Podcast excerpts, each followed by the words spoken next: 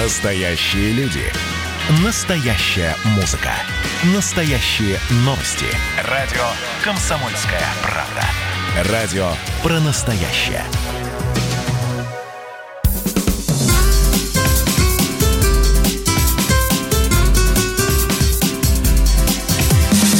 Программа с непримиримой позицией. Вечерний Мордан. И снова здравствуйте. В эфире радио «Комсомольская правда». Я Сергей Мордан. Я Мария Баченина. Приветствую вас.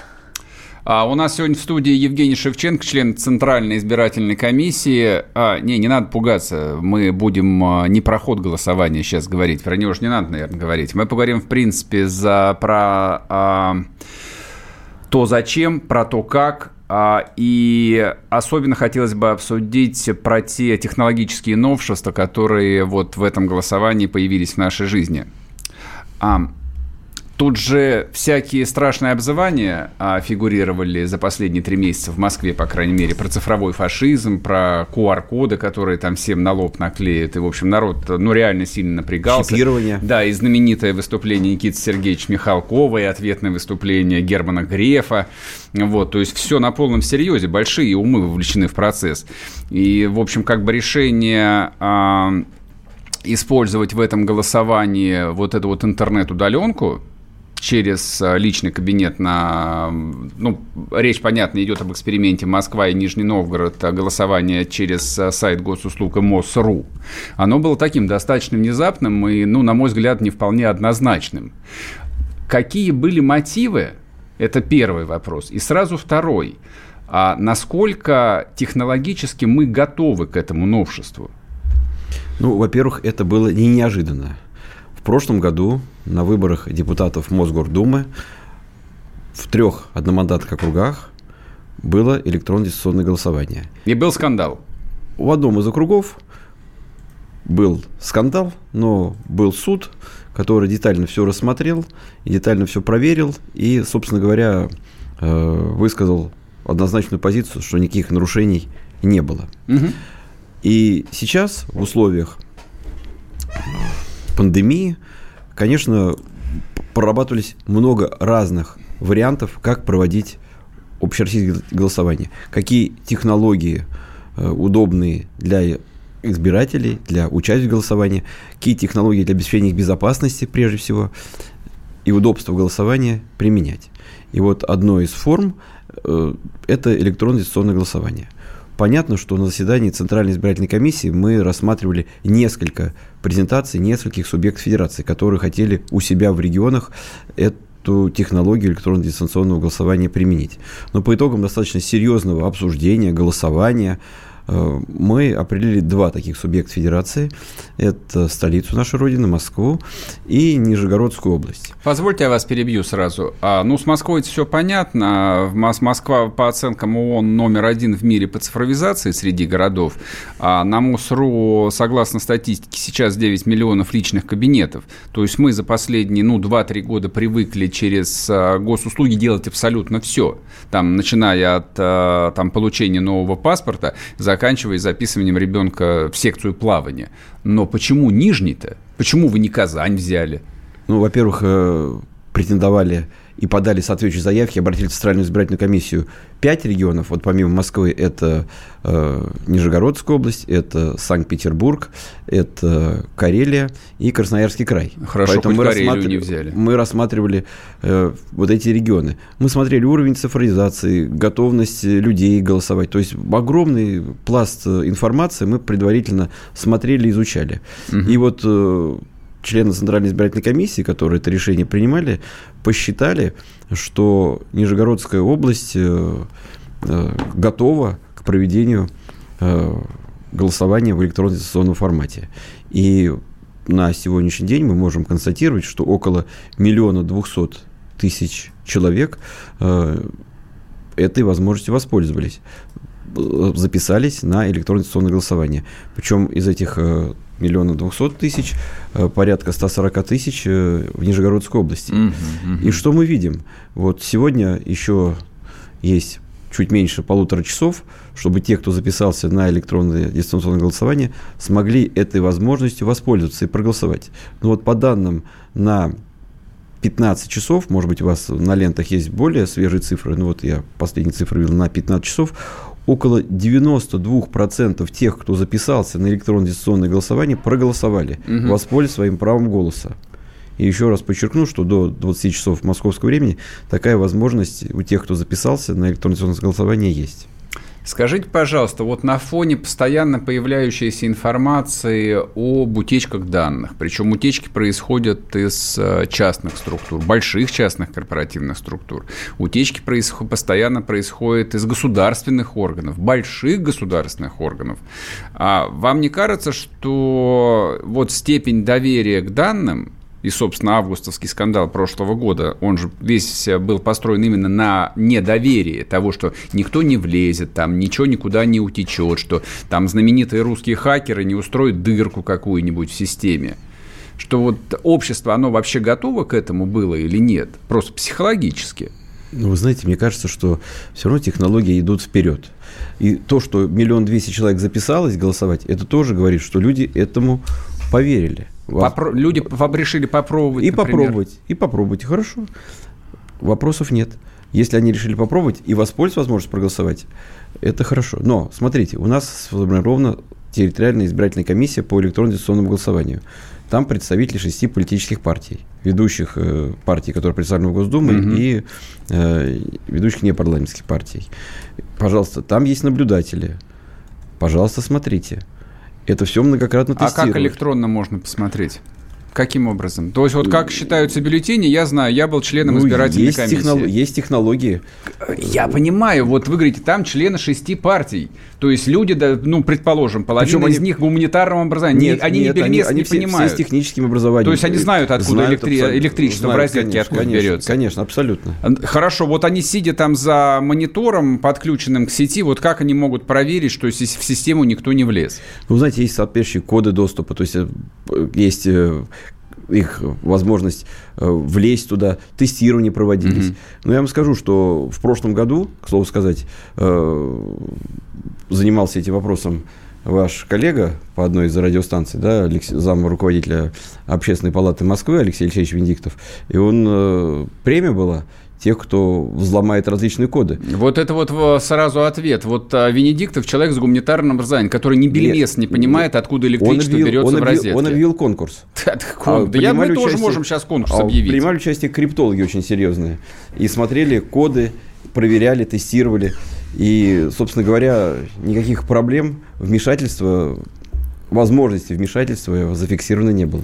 Не, я просто прочитал а, официальную информацию, которая была в том числе и на сайте Центра избиркома по поводу электронного голосования. Вот смотрите, а, физическое голосование по нему, с моей точки зрения, не может быть вообще никаких проблем. 20 тысяч а, наблюдателей. То есть, ну, это огромная как цифра. 20? Ну, я прочел цифру о том, что 20 тысяч наблюдателей в голосовании. Более приним... полумиллиона. Вот это новость. Серега, Хорошо. твои ленты Два... устарели. А, 20 тысяч в Москве наблюдателей. В Москве, да. Да, извините. А, ну, вот возьмем там понятную территорию. Москва, 20 тысяч наблюдателей. То есть, а, про, как бы подкупить 20 тысяч человек для того, чтобы не было утечки, просто физически невозможно. То есть, как происходит подсчет голосов, тоже понятно, по-рабоче-крестьянски. Вот как до царя горох придумали, выспали бюллетени и ручками переложили. За, против, за, против, за, против. Потом записали в бюллетене, все расписались кровью, все. То есть для меня там, очевидно, все разговоры про то, про манипуляции на выборах, они смехотворны. Любой, кто принимал участие в организации любых выборов, знает, что это, ну, мизерный процент можно откорректировать. Но я, когда читаю про электронное голосование, значит, там написано блокчейн, туда-сюда, сюда, и я понимаю, что я поплыл, мне пытаются продать какой-то блокчейн. Для меня что блокчейн, что биткоин, примерно одно и то же.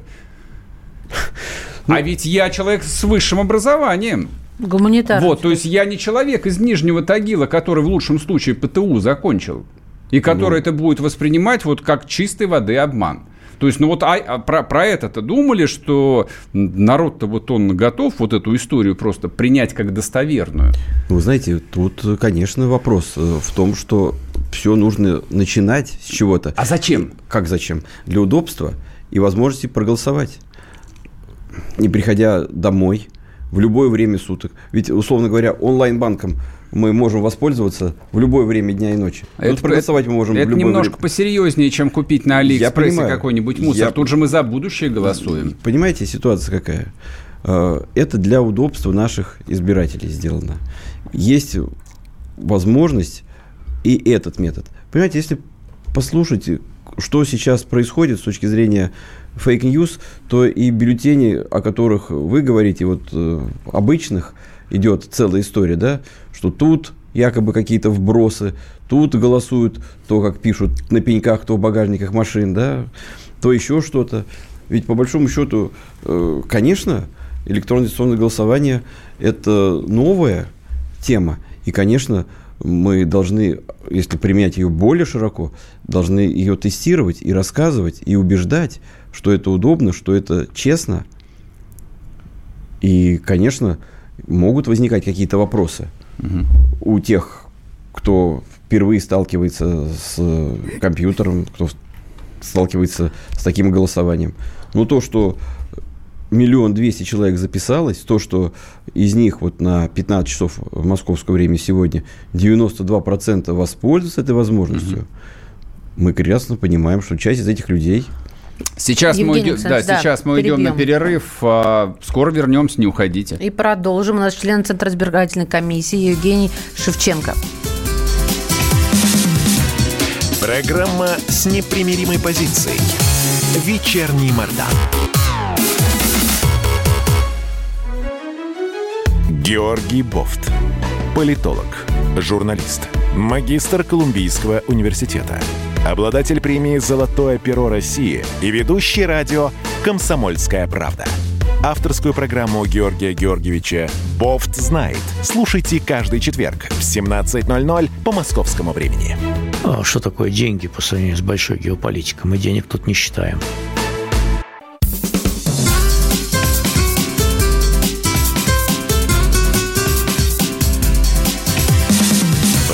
Программа с непримиримой позицией. Вечерний Мордан.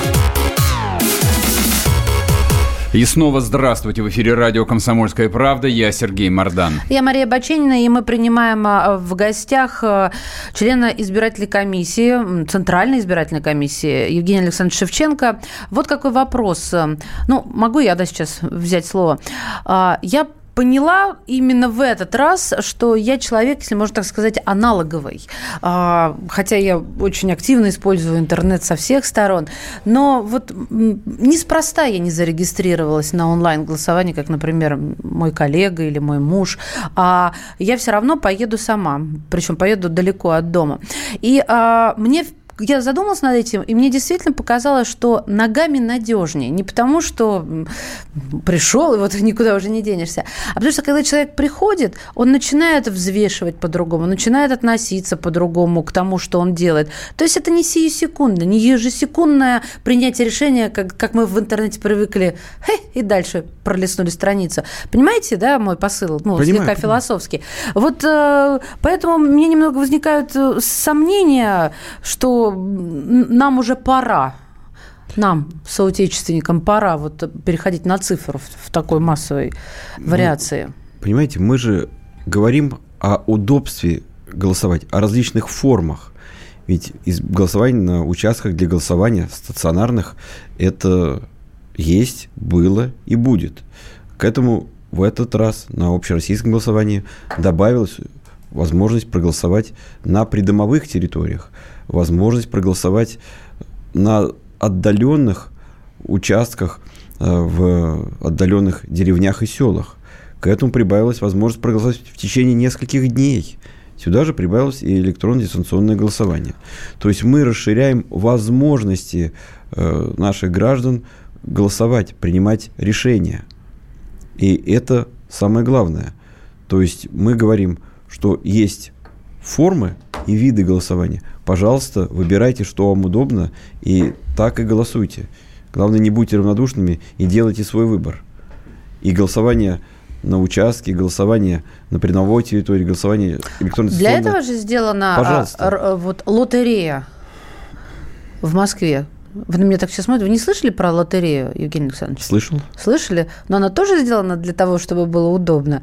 Меня немножко это смутило. Я обрадовалась. Слушай, советская власть продавала дефицит э, и котлеты Продавала на избирательных дефицит пироги, Ты- да, ты- пироги. У меня пироги только в голове. Неважно, было дело, Да. да. Поэтому люди имели прямой мотив сходить проголосовать за единого кандидата от партийных и беспартийных. Неловкость моя не к месту. Нормально. Убедил. Мгм. Я вспомнила пирожки и поняла, как я... Просто сейчас дефицита нет, только плати. Я, знаете, что вас хотел спросить а, по поводу этой истории? Ну, просто чтобы вот выйти на какой-то ее итог. А, С Москвой все ясно, хорошо, с Нижним, там, с Казанью все понятно, но экспериментируя с избирательными технологиями, ведь очевидно, что и Центр избирком, а, и Госдума, как законодатель, должны иметь в виду, что это, в общем, некая федеральная модель. То есть, если мы что-то делаем, хорошо, один раз в рамках эксперимента, но для того, чтобы завтра это запустить по всей территории от Калининграда до Петропавловска-Камчатского. Но у нас ведь э, объективно, мягко говоря, настолько большая разница в цифровизации Конечно, проникновение страны и достигнуть равной степени цифровизации в стране, вот, которая там длиной 11 тысяч километров, физически невозможно. А вы должны обеспечить равные права, равный доступ, что жителю там Северного Бутова в Москве, что какому-нибудь обитателю Оленьего поселка в каком-нибудь каком Пермяцком округе ликвидированном. Ну это же и как? И зачем тогда? Ну, Поэтому это называется эксперимент. Ну, один раз, а дальше? И Его дальше- закрыть надо? Ну почему закрыть? Его Ну, так- нужно смотреть. Вот в прошлом году э, на выборах депутатов Мосгордумы три округа могли проголосовать. Через я электронизационно. Сейчас может уже проголосовать вся столица. Евгений, и еще Нижегородская это я область. понимаю. Ну, надо смотреть э, и, собственно говоря, степ-бай-степ, Не, шаг а за чё- шагом, а- регион за А регионом. что смотреть? Вы можете отъехать на 50 километров от Москвы до какого-нибудь там поселка. Он есть на карте, там живут люди. Он входит э, в какой-то избирательный округ. А там интернет, кроме мобильного, нету. Ну, сегодня нету, а завтра будет. Когда? Завтра. А в тайге он когда появится? Никогда.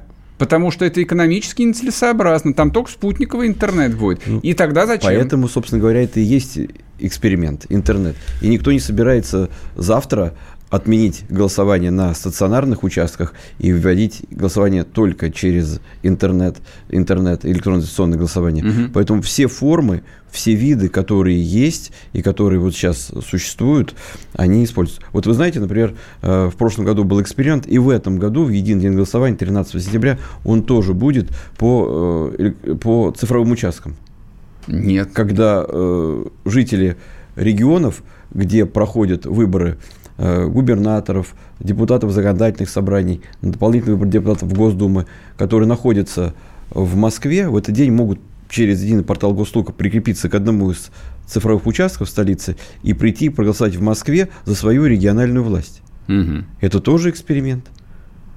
Это тоже расширяет возможности людей.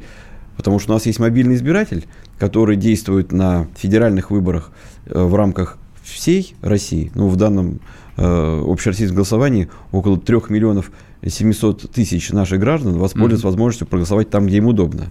И понятно, что человек, э, поскольку это федеральная компания, общероссийское голосование, человек, условно говоря, прописан на Чукотке, а находится в Калининграде, он может открепиться, и на Чукотке его из списка избирателей исключат, а в Калининграде он проголосует на общероссийское голосование. То же самое, когда идут региональные выборы. Ну, условно говоря, если человек живет э, э, в Алтуфьево, если в Москве, а прописан э, в Раменках, то он тоже может прикрепиться. А если он Но- прописан вообще в Магадане, он голосует за, там, не знаю, местную, там, московскую Да. власть вот, или нет? собственно говоря, этот эксперимент по цифровым участкам, он для этого и проводится. То есть пока, опять же, с учетом проникновения интернета в Москву, эти цифровые участки развернуты в столице. Уже в прошлом году это можно было делать на выборах губернаторов, на выборах депутатов дополнительных Госдумы. В этом году мы добавляем выборы законодательных органов, причем как по партийным спискам, так и по одномандатным округам. Еще раз подчеркну, вот у нас в этом году 18 э, выборов губернаторов запланировано да, на 13 угу. сентября, 11 выборов депутатов законодательных органов субъектов федерации, 4 дополнительных выборов депутатов Госдумы. И вот жители тех регионов, которые будут, э, должны будут выбирать вот своих э, руководителей, да, своих депутатов, они и находящиеся в Москве смогут здесь прийти на цифровые участки и выбрать свою региональную власть. Но если цифровые участки, этот эксперимент будет удачным, и эти цифровые участки можно сделать по всей стране, и, условно говоря, человек находится в Курске, а голосует, э, прописан в Магадане, он может прийти... Это да, это, это актуальная история. Вам, Учитывая, что 30% страны, да, работает на самом деле не там, где она прописана, вот это, Поэтому... мне кажется, супер актуально ну, для, а для самого ближайшего будущего. Как сказала Элла Александровна, всех сегодня сказала, всех зайчиков мы поймаем. Да, ладно, все. А, значит, а, с нами в эфире был Евгений Шевченко, член избиратель... Центральной избирательной комиссии. Мы к вам вернемся после перерыва. Спасибо Не вам уходите. большое, Евгений Спасибо. Спасибо большое. Программа с непримиримой позицией. Вечерний Мордан. Ну что вы за люди такие? Как вам не стыдно? Вам по 40 лет. Что у вас позади? Что вы настоящем? Что впереди? Опомнитесь, пока не поздно. Вот вам мой совет. Ведущие нового утреннего шоу на радио «Комсомольская правда» уже совсем взрослые люди, но ведут себя порой. Особенно, когда собираются все вместе. Они обсуждают, советуют и хулиганят в прямом эфире. С понедельника по пятницу. Начинайте день вместе с программой «Взрослые люди». Ведущие Тутта Ларсон, Валентин Алфимов – Стартуем в 8 утра по московскому времени.